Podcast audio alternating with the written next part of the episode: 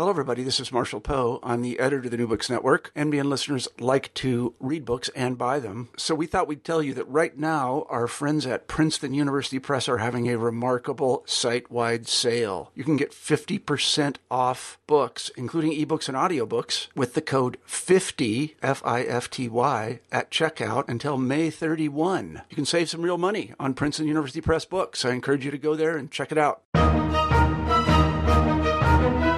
Hello, everybody. This is Bob Wintermute. Welcome back to New Books in Military History. This broadcast is being recorded live at the 2014 Society of Military History's annual meeting in Kansas City, Missouri. And in fact, right now we're looking outside on a sunny morning. Uh, the National World War I Memorial rising atop the neighboring hill.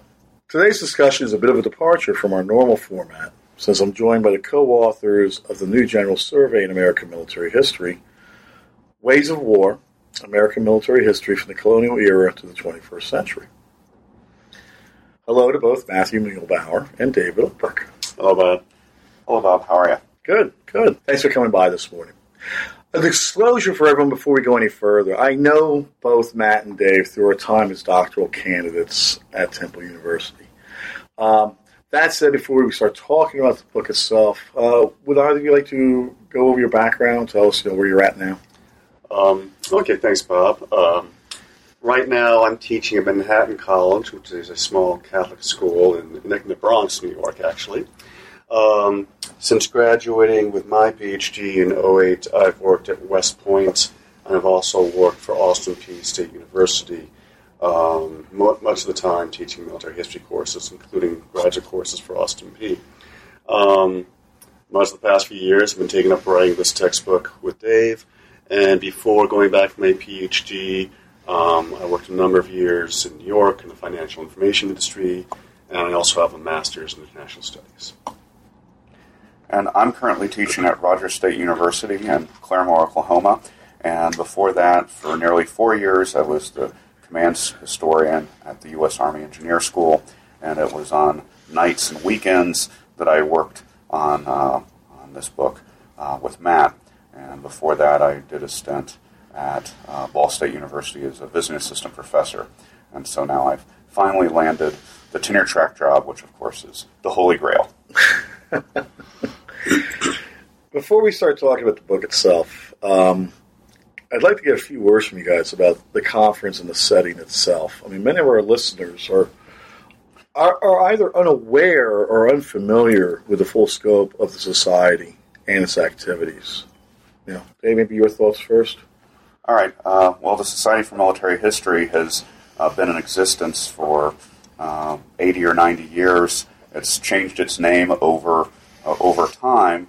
It has its own professional journal, which is really the flagship journal in the field, Journal of Military History, and it has uh, 2,500 members uh, that are you know divided among pure academics active duty military, and then government historians, uh, with a, a, good smattering of, of, graduate student members also. Matt, you want to add to that? Um, one of the things I, have come to appreciate about the society with its annual conferences is that uh, it always ends up in places where there are a number of institutions with strong backgrounds in military history. Uh, this year it's in Kansas City. Uh, one of the main hosts is the Command General Staff College.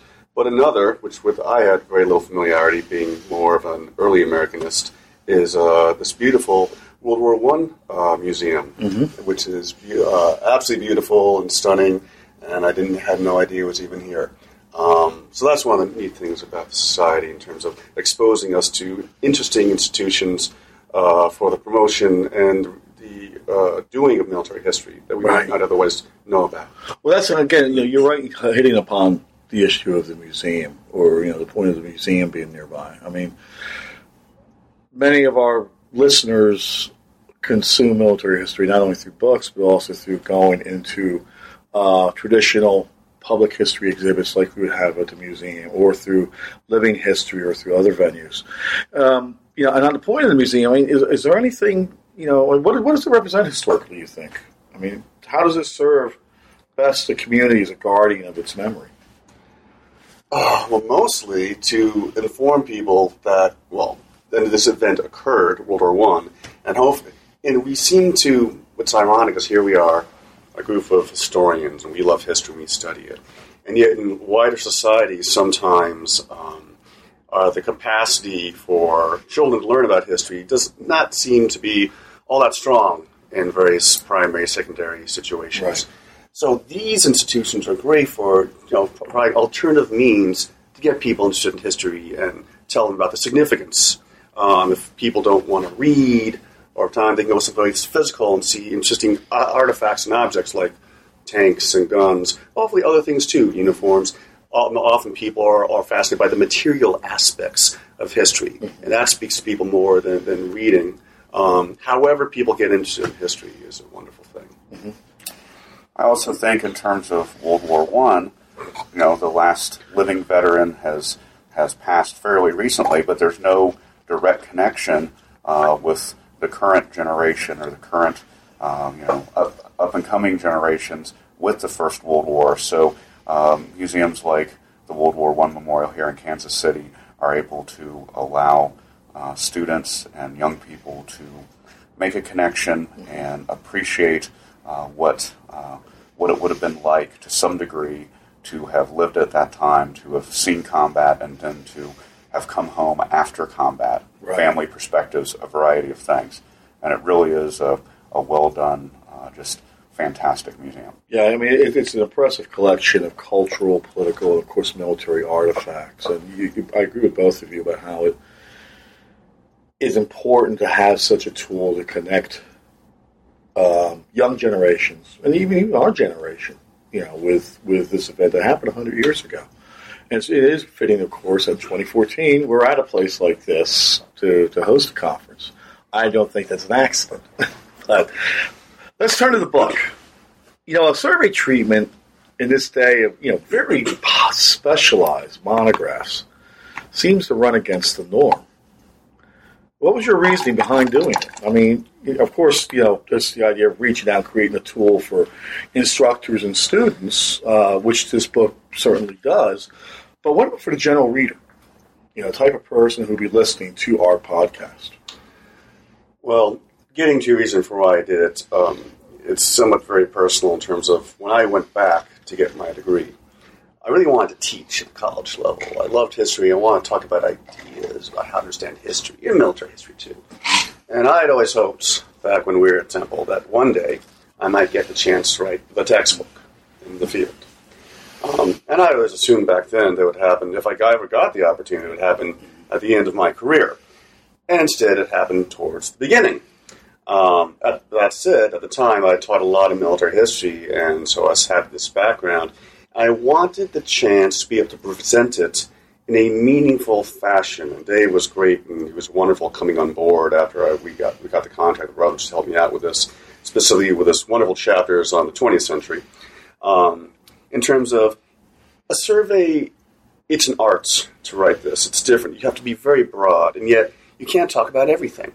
So you have to present some basic information, a basic narrative that students can follow. And you also want to interject ideas to allow students to make sense of the history in terms of uh, levels of warfare, strategy, operations, and tactics. On the other side, all the wonderful ideas that have come out of war and society studies over the past couple of years.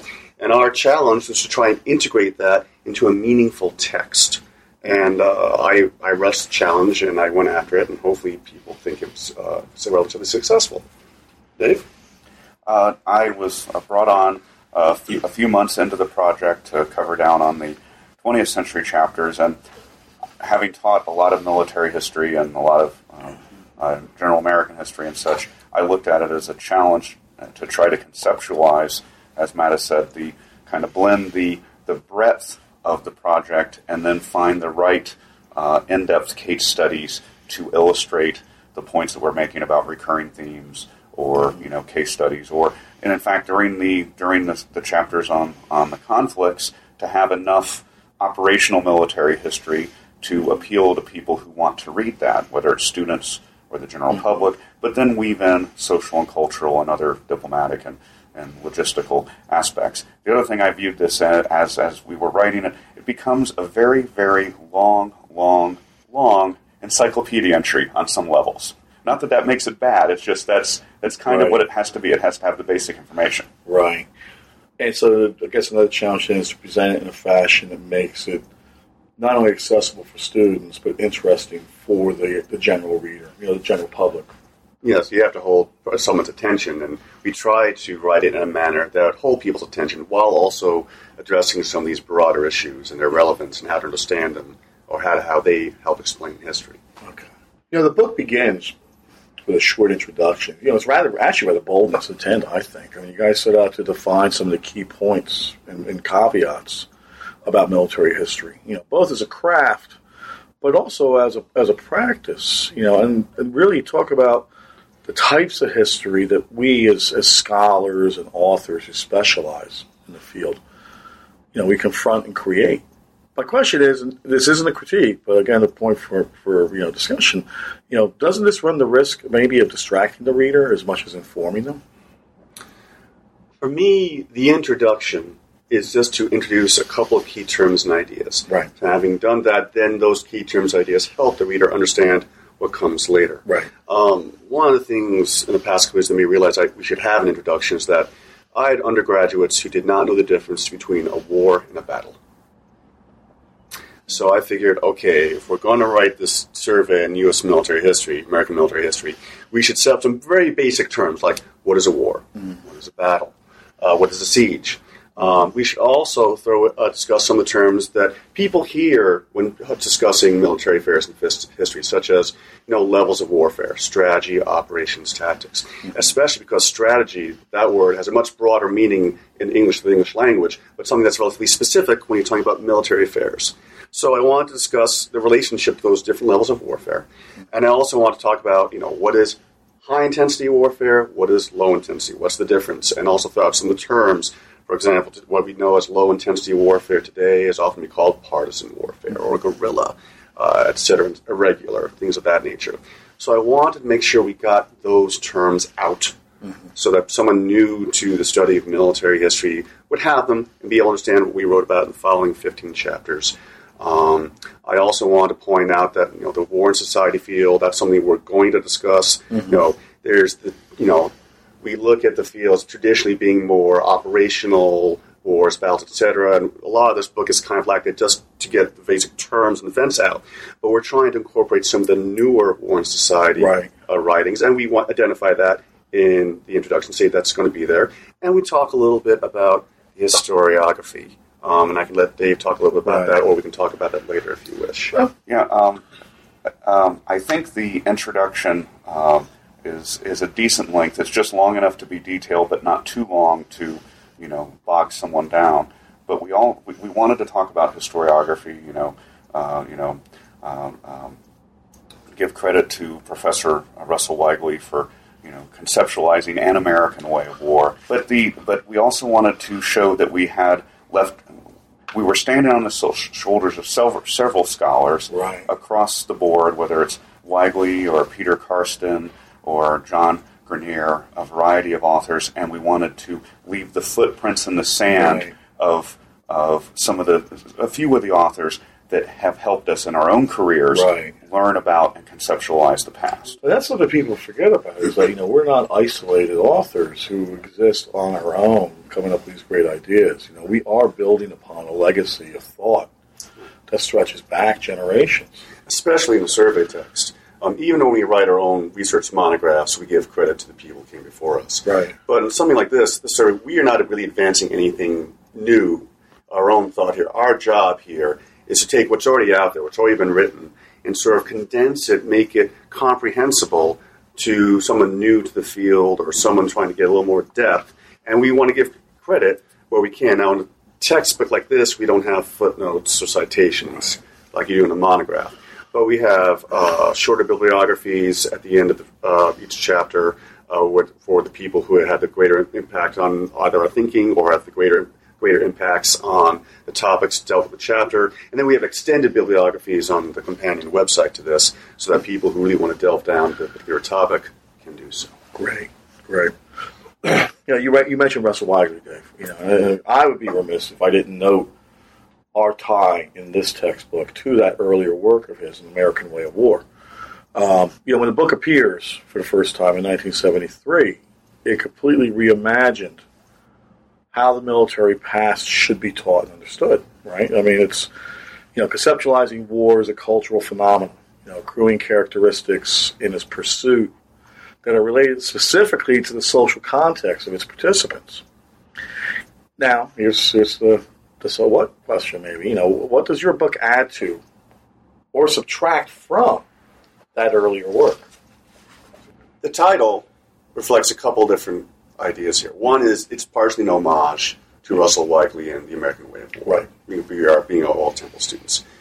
But also reflects the fact that his original thesis, an American Way of War, you know, there was American Way of War where Americans, if they had the resources, like to fight re- short, resource-intensive wars, a la the Union in the Civil War and in World War II. You know, that's the broad, that's the simplifying, that's the broad thesis. Yeah. Um, and that thesis was prominent and accepted and powerful for about 20 years, Mm-hmm. but that people have been sort of going criticizing that for the past 20 years. Right. And people have been arguing that there really isn't a single American way of war.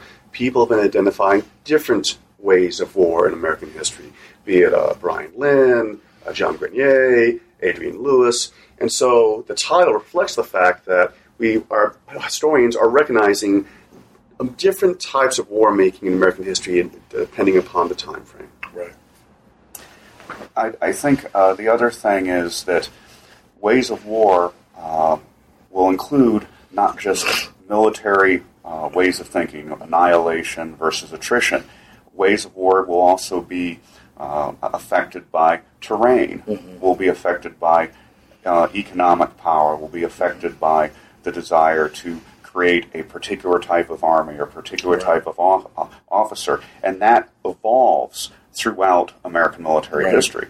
One of the things, one of the divisions in our book is what might be called uh, the militia period, uh, albeit there was conscription in the Civil War, but that runs up to World War One, and then we have the conscription period, World War One through Vietnam, and we have the all volunteer force more recently, and so that also affects a way of war. If you've got conscripts, militia, volunteers, you need to the, the leadership of the nation needed to conceptualize how to fight and sometimes there's a little rocky transition here and there Oh, sure, sure. I mean, it, again, it's a cultural uh, transition, cultural change. You know, but I want to take devil's advocate side here too, though, because there are people critique, criticize this way of war thesis, right? I mean, they argue that you know this whole business of you know national or ethnic ways of war, cultural ways of war is all overdone. Know, I mean, in the end, war is war.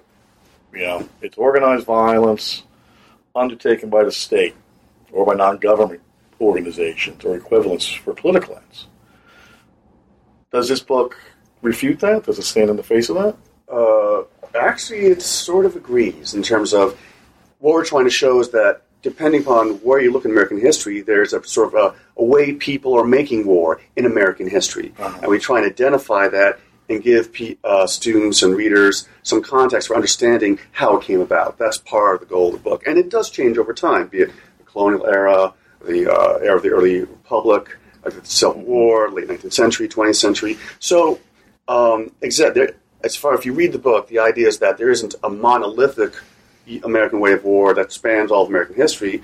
Americans make wars in different ways at different times, and hopefully the book will help demonstrate that. Okay.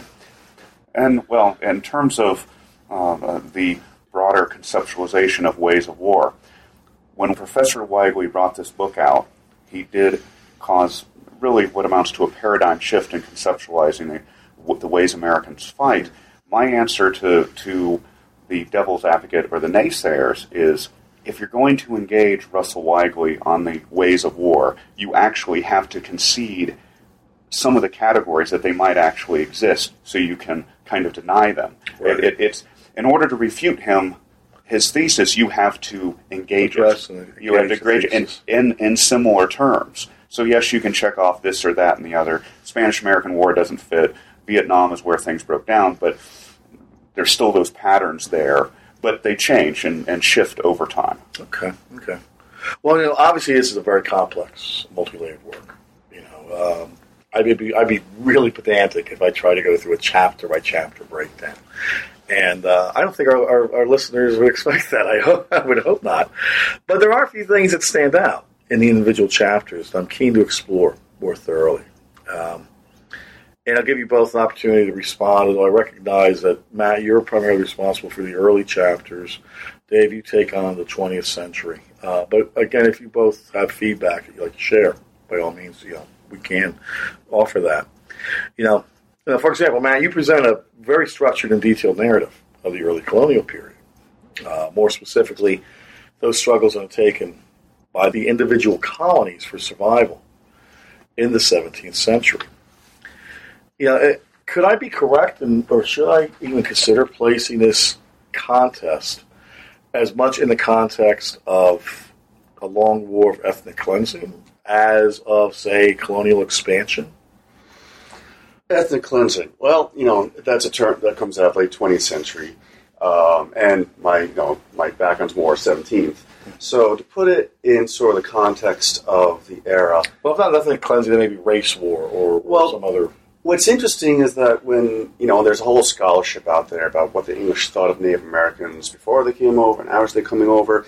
And there's sort of this dichotomy that a lot of scholars recognize that some people looked at Native Americans as being savage and brutal Others sort of depicted them as being childlike and innocent, and only had all the English had to do was go over there and introduce them to Christianity and English culture, and they'd gladly follow English ways, etc., and so forth. Mm-hmm. It's kind of a dichotomy. Um, certainly, a lot of a lot of English who go over there don't, are hoping not to fight Native Americans, but it kind of depends upon the colony. Uh, for example, Virginia is a little bit different from New England. In Virginia, you have people who are arriving for commercial ends uh, want Native Americans to assist them, and when they don't, things start to break down. I sort of chronicle that in uh, Virginia. In New England, uh, the earliest immigrants are mostly Puritan, and there's and actually the first couple years things are generally fairly peaceful, and then you have the issue of the Pequot War, which is actually I talk about. It's, it's one of my, my research specialties. Actually, quite complex. And I have to simplify it for the purposes of the book. Um, and Dave's laughing because, yeah, we, we all, whenever we talk about our own research projects, we always have to simplify it because uh-huh. can't see as I think we want to. Um, so by trying to identify a little bit about the perspectives of both sides, both English and Native American, and what led to conflict, and also how they made war. In that first chapter, I talk about sort of the military revolution that's been affecting Western Europe and how it's affecting European armies, and what aspects of that will come over to North America with the mm-hmm. migrants. Not all of them do. Arguing many don't. Um, I also talk about sort of Native American societies and how they were making war at the time. And then what one of the things I try and explore, both in that chapter and the next, is how each side sort of modifies their may of waging war in response to fighting a culturally different enemy. To add, or? Well, I, I, I think what is what is good about, uh, or what is very good about what Matt's done in the first couple of chapters of the book is that he does contextualize these ways of war on the North American continent with what's happening in Europe, so the military revolution and some of the new advances in technology. I think that's very, very important because I think sometimes American historians are American centric and they just think things were invented here, whereas there is a give and take, uh, whether it's cultural, technological, or military, a give and take with the home country. Now, is that just purely a case of imposing European ideas in the New World, or is that part of a broader Atlantic exchange? I think an exchange is probably the right way to put it. I, I will defer to, to Matt for the you know uh, details or the, the, the specific definitions, but it's it's an evolution. There's a give and take. There's uh, there's an, a gray area where each side is going to take a little bit, bring a little bit from the old world, learn a little bit in the new world, and as Matt says, each side will adapt uh, as they react to each other. Mm-hmm. Well, there's certainly very much a cultural exchange going on mm-hmm. on the Atlantic seaboard of North America, mm-hmm. and you know, while part of it's ideas and materials and goods, and part of it is how different people make war. Right. Um, you do not see a lot of the war making make it back to Europe. There's actually some people at some point have made that argument about uh, fighting the first North America might have affected European armies, but actually, there's, as I understand it, there's a tradition of sort of light infantry warfare in Europe on its own. Right. Um, and I'll let other scholars who are more specialists that address that issue. But certainly, as for settlers who come over here, they have to learn to fight an enemy different than what uh, they were used to back in Europe. In terms of uh, in Europe, um, warfare is moving to more high intensity, uh, conventional types of war, very resource intensive, uh, very bloody. Native Americans, their warfare isn't as bloody, but it's more low intensity, relies much more on surprise, use of terrain.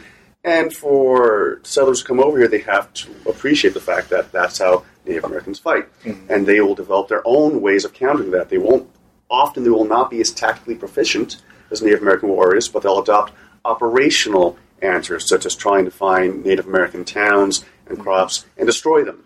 And by Right. doing that, you know, sort of punish Native Americans enough so that they might want to negotiate and, and, and hostilities. Okay. You know, what point do these different colonies? Because you know, there's no unified sense of identity on the eastern seaboard.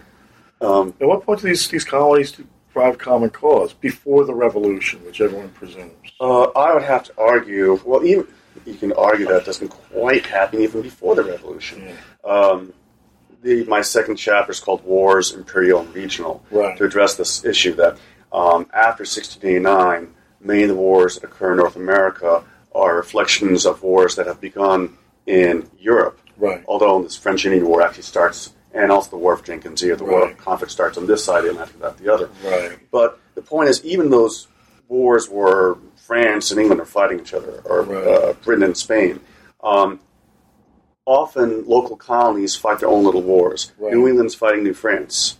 Maybe New York is involved. Uh, but South Carolina is fighting Spanish Florida. Right. And so it's really these individual colonies working on their own with their neighbors, and they don't have a lot of help or support from Britain until the French and Indian War. And that's the war where the, the Britain, uh, courtesy of William Pitt especially, make a concerted commitment to put troops and resources into North America Right. to defeat the French. So, so in the absence then of this unifying identity or this, this unifying thing, what is it that makes an American way of war in the pre-revolutionary period? Well, you know, there's John Grenier's thesis about um, extirpative, extirpative warfare, uh, colonists going out, uh, being, you know, adopting aspects of Native American tactics like surprise and ambush, uh, but more greater levels of lethality, uh, and that works so long as the enemy is of the settlers are Native Americans, but especially the French and Indian War. Well, now you're seeing regular troops fighting each other. Right. And so you're seeing different types of warfare in the same conflict in the seven years of French and Indian War, which is one of the things I find fascinating about that conflict. Um, and one of the things the British are trying to figure out is, you know, a lot of high officers like Braddock, et cetera, Loudon, et cetera, you know, they're used to European conventional warfare, and they kind of disparage um, sort of low intensity conflict of the North American sort. Other British officers are coming to appreciate that as the war goes on Right. and trying to work with or develop light units to fight that type of combat. We'll move on a little bit further. I mean, we're going to stay in this earlier period, um, you know, but again, desire to, to cover different areas in the narrative. You know, we look at, you, you look at some detail at the transition between the Continental Army to the institution as codified in the Military Peace Establishment Act of 1802. Um, what would you what would you both consider to be the most significant challenge to the republic and its military establishment at that time? You know, not just external but internal as well. Well, I, I think in the early Republic era, uh, there's there's going to be a search for an identity. The U.S. Army, in particular, an identity. Is it going to uh, be a frontier force to deal with the Native Americans? Is it going to be set up to defend against future European incursions? And also, with the establishment of West Point, you have uh, the military academy at West Point. You have uh, rise of um, officer education, where you know I would I think personally that West Point created engineers that learned to be soldiers and officers out in the field. So you have so you've got these professional soldiers who are trained as engineers, whether they go engineer branch or not. And so I think there's I think there's a, a, a struggle for identity that's uh, politically driven, the, the Federalists versus uh, uh, the Jeffersonians, and a variety of things. That's just off the top of my head a struggle for identity. Okay. That's pretty good for off the top of your head, I would say. um, just to harp on one of the things you mentioned, um, what people need to understand is the creation of permanent U.S. military institutions occur in a very highly charged, overt political atmosphere. Yes. Uh, after the pass, we look at the pass of the Constitution. We celebrate, hey, we got the Constitution, but that was a compromise. But after 1789, people started to figure out how to actually go about creating that government of the Constitution, how powerful it should be. And so for Federalists, they wanted a slightly more powerful government. And people who were anti Federalists, many of which become Democratic Republicans, are very wary of strong centralized power and very wary of a standing army, a la what happened with the American Revolution and the British. Um, and tensions are brewing in the 1790s between Federalists and Democratic Republicans. A lot of a lot of that stems from tensions stemming from the French uh, Revolutionary Wars and how and how American gets kind America gets kind of uh, roped into um, the problems the U.S. deals with the trade with France and Britain, uh, the Quasi-War, that type of thing. Um, and tensions are growing at the end of the 1790s uh, when President John Adams finds a way to negotiate a peace at the end of the Quasi-War. And during the Quasi-War the Federalists, are, the Federalists are being most overt in terms of trying to pass laws that seem to repress American liberties, at least to Democratic Republicans. Mm-hmm. You know, everyone talks about the Alien Sedition Acts. That's the obvious thing everyone wants to talk about. But people don't talk about the Direct Tax of 1798, usually. Sometimes they do. Specialists do. Often you don't see it in the survey course. Uh, the Federalists also created a whole bunch of armies, um, different armies, uh, most of them on paper, but one Alexander Hamilton started to assign commissions to. And oddly enough, the commissions went to highly regarded Federalists. Now, that is the kibosh is put on that through Adams and the, uh, the Convention of 1800, which establishes peace.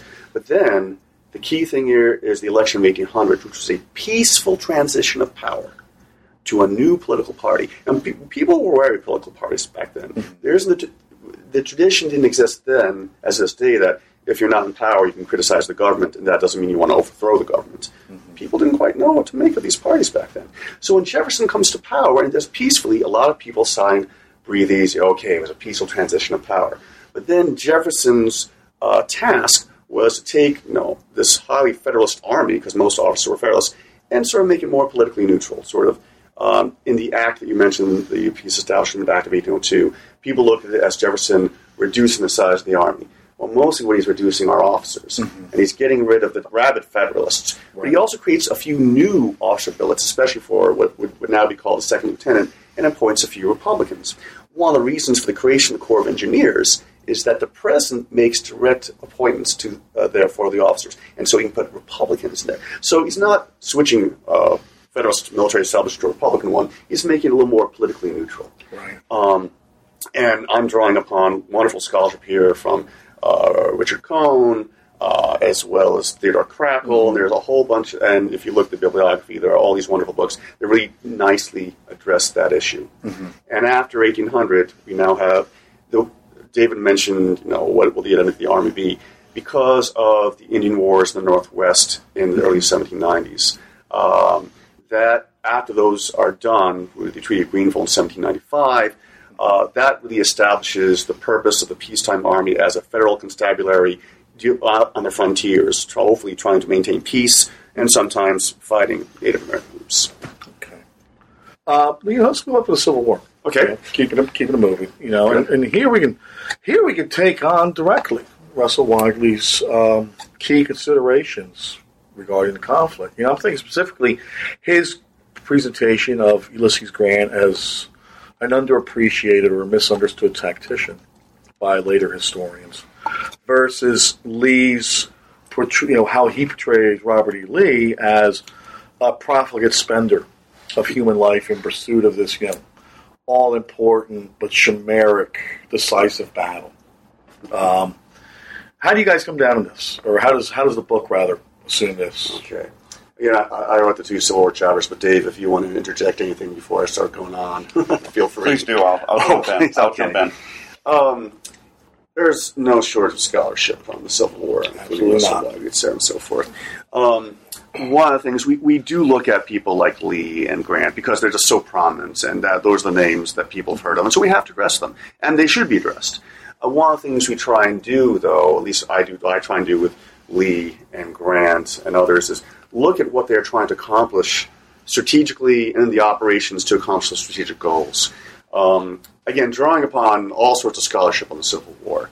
Uh, Lee had a concern that, that in a long war, the Confederacy may not prevail. Um, and hence, the best chance for the Confederacy to win, period, would be to win quickly. And this explains his attempted invasion in 1862, which is turned back in Antietam, and then the Gettysburg campaign a year later.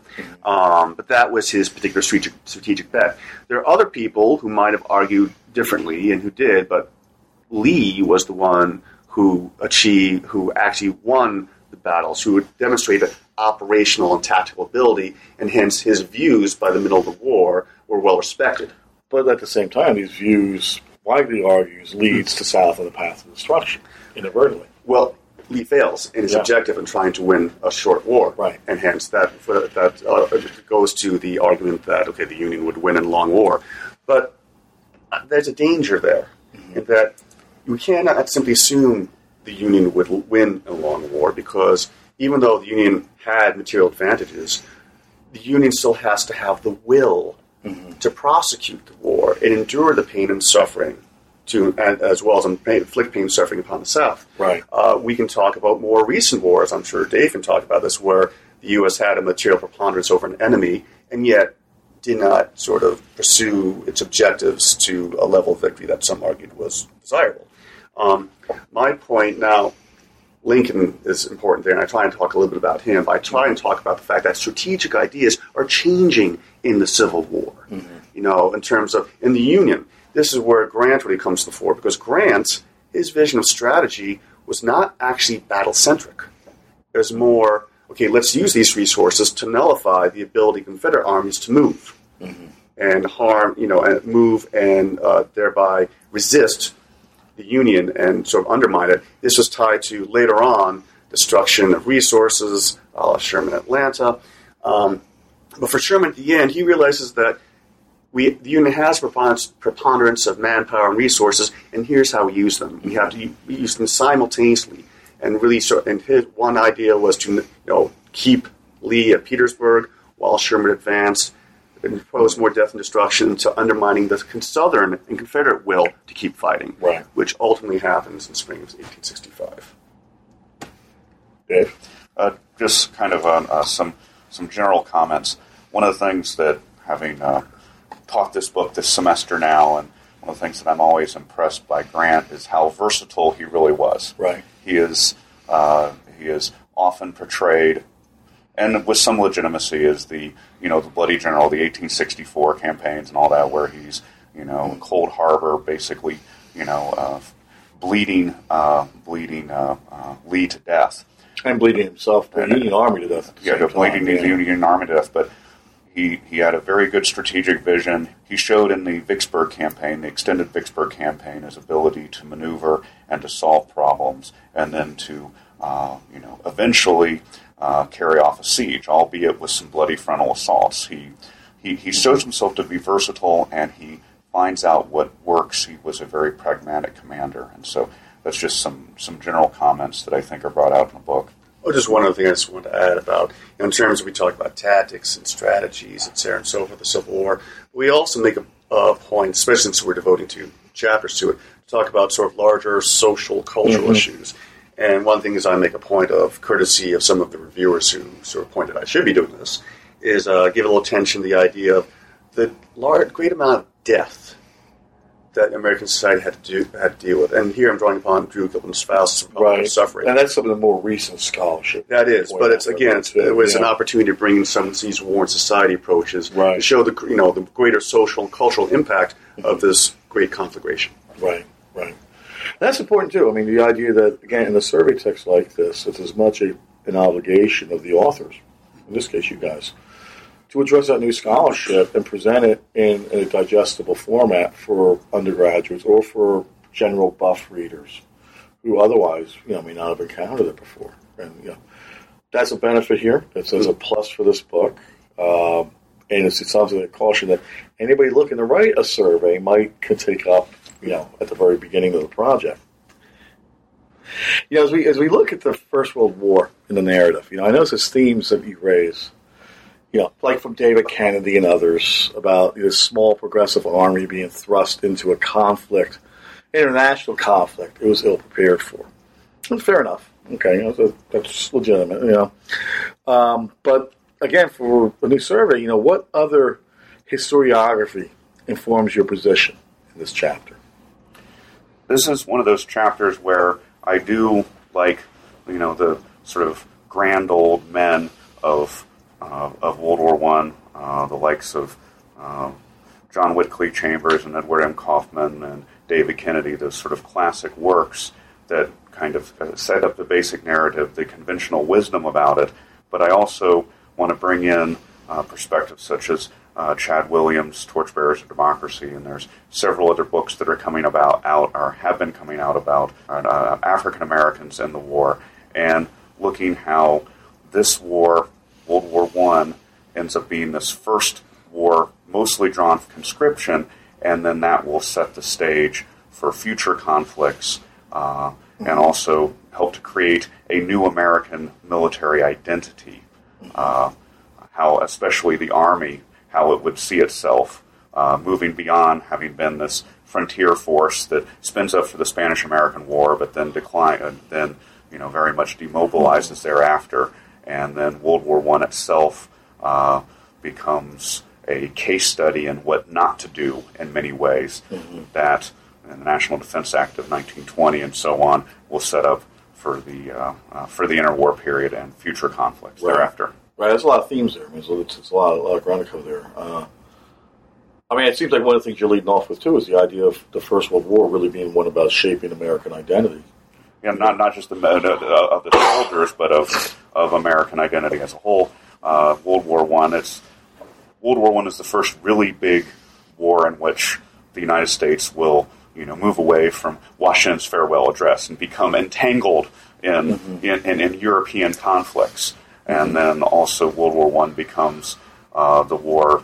To, to a degree, the Spanish American War is also, but not on the scale, where the United States sees itself as the, you know, the moral uh, purifier, the, you know, the democracy protector, and, and so on, uh, a way in which to export uh, our way of life to others. And of course, I mean, Frank Ninkovich has, uh, has made that argument in terms of uh, a Wilsonian influence ever since Wilson in, uh, in the 19, uh, 19 teens in World War One. Yes, uh, one of the things I really loved about Dave's chapter here is um, the fact that the ha- second half is World War One, but the first half looks at things like the uh, the root reforms and what is the American military doing in the fifteen uh, in the years from 1902 to 1917.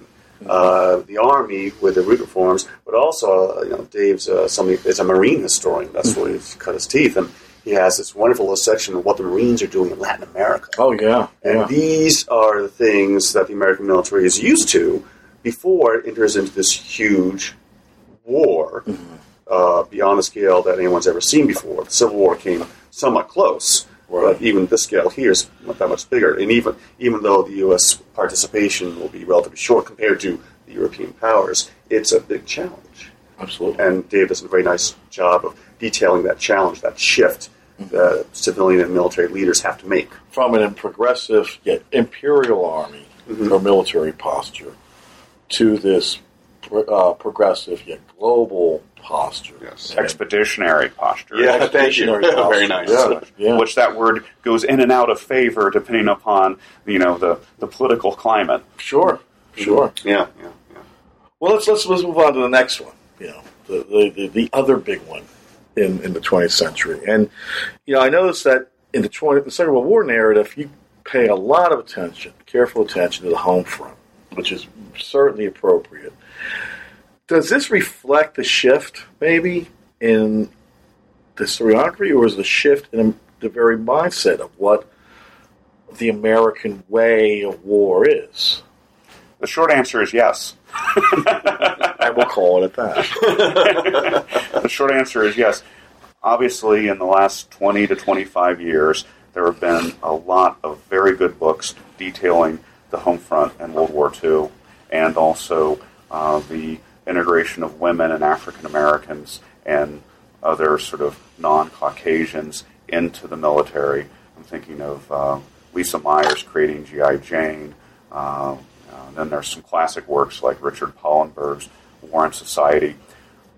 I think over the time of teaching this course, I believe that there needs to there needs to be attention to the home front because World War II was arguably one of the closest big conflicts that we've had and that the world's had that's come to total war. And if you're going to think of it as a nearly total war, let's call it that, then you've got to deal with the home front because everybody's com- is supporting the combat effort from you know the uh, the iconic Rosie the Riveter, which you also welded, by the way. You also yeah, and then the, uh, the you know the little boy, the little seven year old boy or whatever, pulling his radio flyer wagon down the street collecting metal. All this is coming together. Well, let me. I want to, I want to call you out on something here because you, you, you say everyone's supporting the war, but I think it's also you know a lot of a lot of historiography. Think of people like Michael C. C. Adams that points out well you know, the good war wasn't all that good for everybody. And there were large swaths of the country or large, large groups of the population who either were ambivalent about the war or, or didn't support it.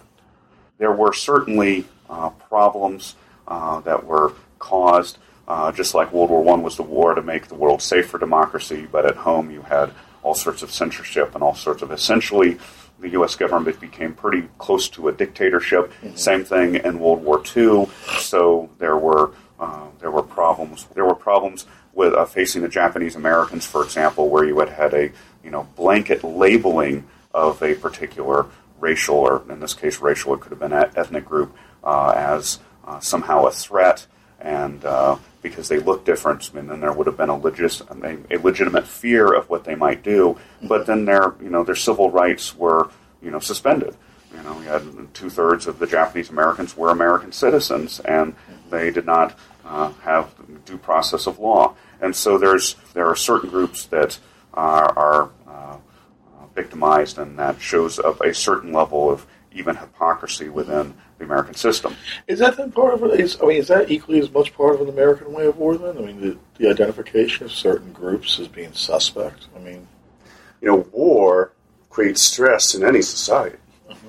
and every in every society there are going to be some fault lines either by class or race or gender or religion, and under the and the additional stress of war. Sometimes these uh, those other those underlying fault, social fault lines are exacerbated yeah. No, in the terms of in, in terms of what happens to Pearl Harbor with Japanese Americans, we can see internment. On the other hand, because so much of the male population is going into uniform, uh, the white male white male population, I should add, it creates opportunities for African American males mm-hmm. in terms of uh, economic opportunities as well as women. Yeah. And one of the fascinating things that kind of kind of goes beyond the scope of our book is what happens to those groups after the war. Right. But these are part of what we're talking about here is kind of like the larger war and society issues that have become so prominent in the past generation of military history writing mm-hmm. and that we're trying to address as well as the operational and the strategic right. and so forth. And to follow up on what Matt says, uh, said, you have the African Americans going into the military, and there's a range of how African Americans are treated in the U.S. military. Uh, you know, the, the Navy and the Marine Corps uh, mistreating them most badly, and then the um, African Americans attempting to win the double V, the victory against racism abroad and racism at home, and then you know the, the cadre of approximately 1 million African Americans that served in World War II will then 15, 20 years later become involved yeah. with the civil rights movement, which again, to follow up on Matt says once more, this is why we should study war in the context of society because you can look at the fault lines that break apart during the conflict. You can track them backwards to see what they were before, and you can see how they are uh, renegotiated right. after the conflict. Right. And when and World War II, the Civil War, any of the major conflicts do that. There is this renegotiation as an attempt to return to normalcy, but it's not. It's not. It's a new normalcy, mm-hmm. not a pre-war normalcy. Right know, kind of like a coming, you know, culminating question for the 20th century treatment. You know, we were in the Second World War, great deal of attention being drawn to historiography and, and, and in public discourse about the brutality of the war in the Pacific. based upon the John Dower thesis, uh, the first peers in War Without Mercy. You know, let's move beyond World War II, though. I mean, is the War Without Mercy thesis strictly a World War II construct, or does that also become something more systemic? Trump. There are arguments in many conflicts that race was a, a factor in how religions treated each other. Right. But often you can find counter arguments as well. Right. I mean, I've I've been around. I mean, go thinking back to our earlier question about Yeah, you know, yeah. the Native Americans too. Uh, exactly. In fact, there are many people who argue that you know, native the idea of race in early America didn't really come about until like the 1700s. Right. Prior to that, the Englishmen didn't really think of Indians as a race, and certainly the Native Americans didn't think of themselves as a race. That something comes into being later. Uh, also, uh, with treatments of Africans, African Americans and slavery, you know that racial. Are some people claim that the race, the idea of race, comes in to justify you know slavery in the American context. Um, and then later on, those racial prejudices can then be harped on to make you know conflict more intense. But some often con- intensive conflict might occur beyond any preconceptions of race. So Right. it depends upon particular con- historical context, and it's kind of complex. kind of think of uh, the Vietnam War as an example of how complex things can be. You would have uh, a, a, a good chunk, a, a large percentage of African Americans who are drafted would be would see combat in Vietnam, and you'd also have, you know, obviously Caucasian and other ethnic American ethnic groups within Americans that are kind of thrust together. Right. Um, in battle, the racial lines are not as uh, as hostile. The racial lines are not as uh, divisive during combat because you're fighting a particular enemy. So you've got all right, you've got blacks and whites fighting the Vietnamese. That's a particular lens that they would see the Vietnamese as other. Right. But that lens is not just a lens of seeing the other; it's also a lens that blinds uh, the Americans, for example, to the role of Vietnamese women during Right. the war. So there, this this war without mercy and the racial or ethnic influences are seen throughout the 20th century, later in the 20th century, Right. but then they also add blinders, for lack of a better term, Right. where you're fixated on the male combatant, North Vietnamese or Viet Cong, and the Americans would miss the fact that there were a couple of million Vietnamese women who were carrying their body weight on the uh-huh. Ho Chi Minh Trail, working as saboteurs, spies, and even taking up arms. So there's uh-huh. a, a sort of miscalculation based on American values where we want to project. Americans want to project their values, their morality, their gender relations, their culture onto the enemy, whether and, and the enemy doesn't necessarily uh, uh, follow those kind of Right. uh, uh, right. In cultural fact, they have their own cultural values, which may be the opposition. One of the things I was thinking of was that race does certainly explain in more intense violence in the Civil War, cases like Fort Pillow, Right, you know, uh, Southern whites attacking, you know, attacking Union Af- African American soldiers. This is kind of a fob to um, Greg Urwin at Temple, our, our advisor for Dave and I for a long time. So, at times, it's interesting. You know, yeah, what Dave's comments also go talk about gender and cultural Right. definitions of gender, and so race, gender. People have preconceptions. They have biases, etc. Sometimes uh, they are created by conflict. Sometimes they pre-exist conflict and then shape expectations within it, depending upon historical contexts. Yeah. and then we can look at throughout the 20th century. There's throughout the 20th century, there's been a fear. Uh, there's been either a, a latent or a, a very blatant fear of the yellow peril, uh, whether it's the Japanese early 20th century or the Korean and the Chinese or the Right. Vietnamese and so on. And there is a you know there again there's kind of a you know uh, black and white or white and yellow perspective that all those people, the uh, East Asians or the the Asians, are going to fight the same way or have the same values and that sort of thing. So Right. when you project, you know, the Japanese as an enemy in a conventional war, Koreans as an enemy in a, or North Koreans as an enemy in a conventional war, and Chinese in a conventional war, but then you get to Vietnam and it suddenly becomes an unconventional war Right. with very different rules. And uh, you know, again, these these these fault lines break apart, come back Yeah. together, and then there's assumptions about the next conflict. Does the American way of war have a problem with unconventional war? Oh, um, but there seems to be this view, this perspective that after World War II, the American military became more enamored or was enamored with conventional warfare and at times ignored uh, due focus on unconventional war in Vietnam and thereafter. And that has even lasted, people make that argument that it has persisted to the present day. Um, and there's this, and then the, the, the flip to that is all the emphasis on coin, uh, starting about 10 years ago or so. Counterinsurgency. Exactly. You know, we have to invest on coin and coin, and there are arguments to that saying that coin, Gian Gentile saying that uh, we can't just focus on coin, which is kind of like oper- you know, tactics, operations. We have to look at the broader strategic goals of why we're in a particular place. That's my brief summation, but I'm going to turn it over to Dave, who I think knows a little bit more about this. Conventional warfare, the warfare that the United States has become very good at over a couple hundred years, is easy. It's easy concept- to conceptualize. We take the enemy capital, we kill the enemy in uniform, and we do so with massive firepower.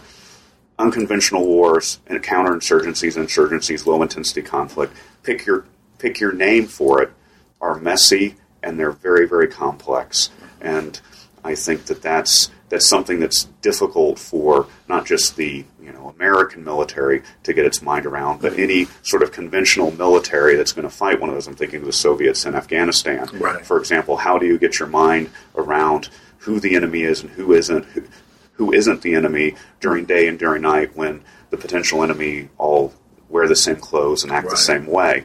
And so I, I think that it's it's been it's been hard for the conventional perspective to be able to adapt to that.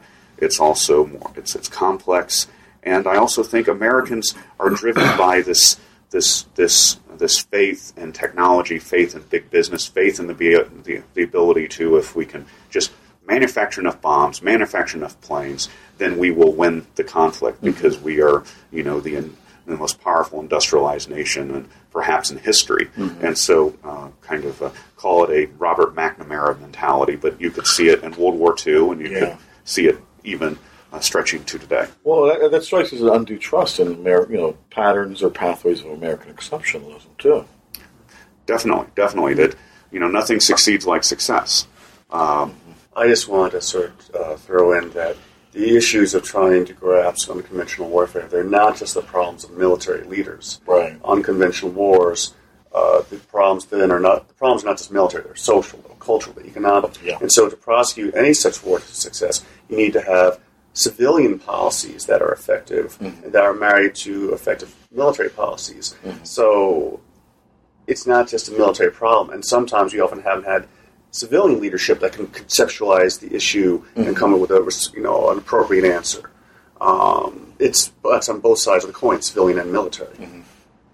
Well, let- let's bring it together. You know, uh, you know, bringing the book to a close. You know, bring it to the end. You know, well, what what in the end is the American way of war in 2014, or has this way of looking at American military policy become too reductionist?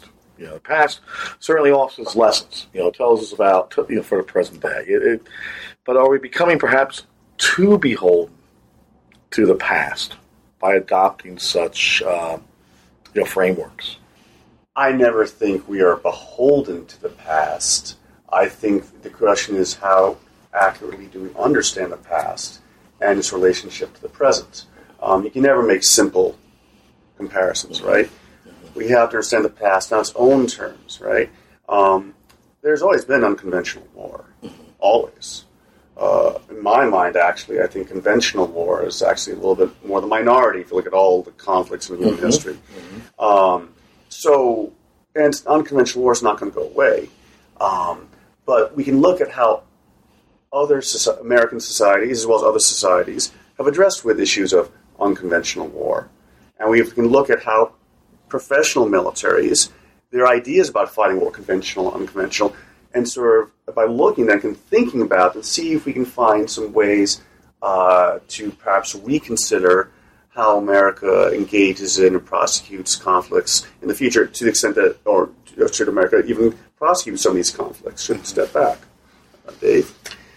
it's it's I think it's a tug and pull. I think on one level the American ways of war, American way of war, singular plural. I think uh, pragmatism plays into it. Mm-hmm. In some cases, uh, the United States military has been able to adapt on the fly.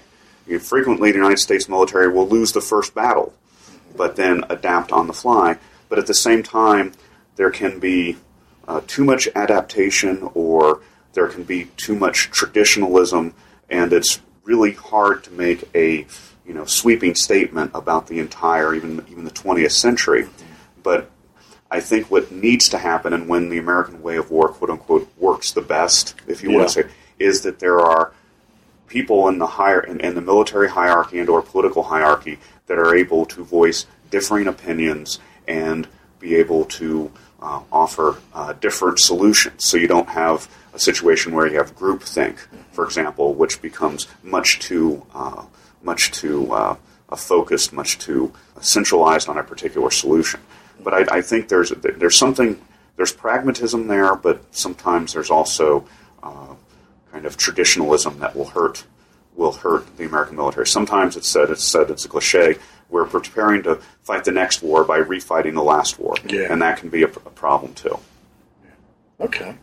Well, that's going to be the end of our discussion about ways of war. But I do have a couple of last questions that we ask our, our guests traditionally. Uh, first, who are you guys reading now? I mean, is there anybody who you know you like to share with our listening base that maybe they should read?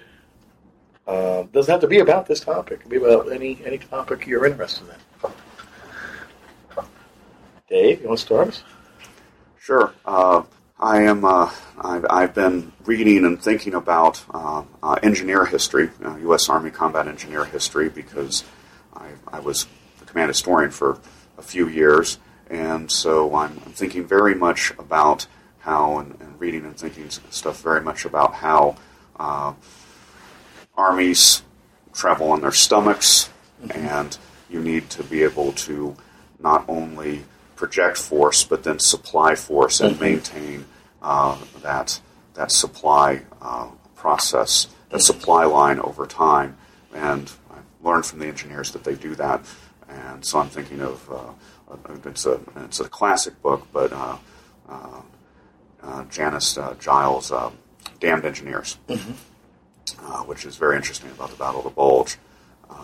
and then I'm reading a lot just to try to keep up with teaching too. You know, I'm, I'm trying to uh, keep up with my uh, with my honors class. So uh, that that's taking up a lot of my time right now. Okay. Right. Uh, two, there are two things on the top of my head I'll mention. One is because most of my focus traditionally has been on older periods. I actually did buy, buy Robert Gates's uh, autobiography It was time as Secretary of Defense, right. just to get a feel for the issues that have been affecting you know, the U.S. military over the past couple of years. Obviously, he left in 2011, if I'm correct? Right, 2011? 11, 2012. 2011. Yeah, exactly. So, but it's kind of, a, but also it's a fascinating look since he was the only Secretary of Defense to serve in both in a Republican and a Democratic administration. That's that's kind of fascinating.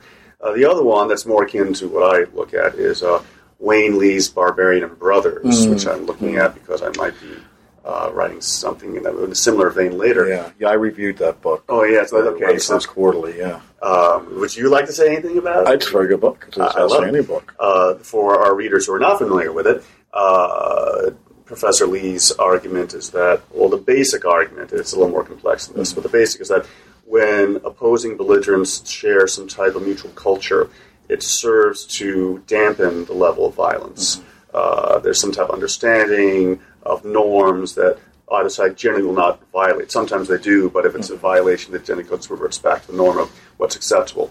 When there isn't that type of cultural understanding, say between uh, European settlers and Native American Indians, we say, uh, there, when it's not there, the levels of violence can be much greater. Right. Um, and he, what he does in Barbarians and Brothers is look at a number of different cases in the early English Atlantic, um, right. 16th century Ireland, the English Civil Wars and the 17th century. He looks a little bit about in North America. Actually, these examples are 15th, 17th century. Yes. Uh, and then the Re- American Revolution are, yes. are uh, examples. Good, good. And then I guess the last question that I ask is, uh, what do you? What's next? Where are you? Uh, in a few words, where are you? Where are you turning your attention to next? Um, well, as I said, I, I read uh, Professor Lee's work because um, I was asked to uh, to, write something on terror in the early modern world, and so I'll probably be doing is taking a similar approach to Dr. Lee in terms of looking at these different examples, but looking at in, initial incidences of terror.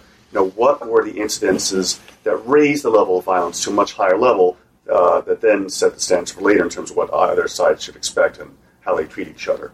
Um, things like Massacre of 1622 mm-hmm. and the Pequot War in, right. 17th century North America.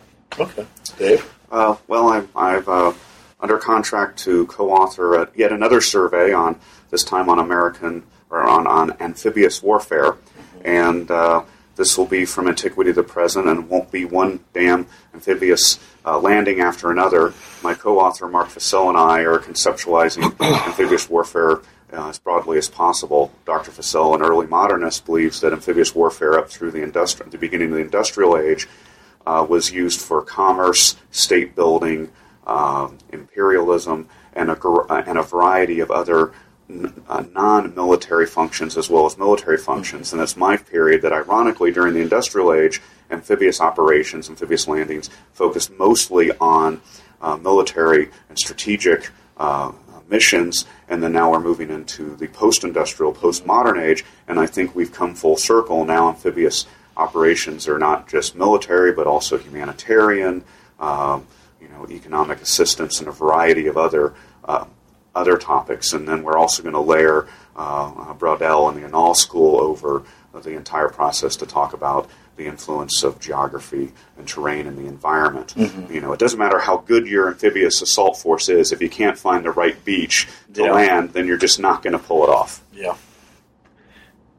Well, on that note, uh, Dave and Matt, thanks a lot for taking the time to, to join me here. Thank you, Bob. Thank you, Bob. And on uh, behalf of New Books in Military History, this is Bob Wintermute saying thanks for listening.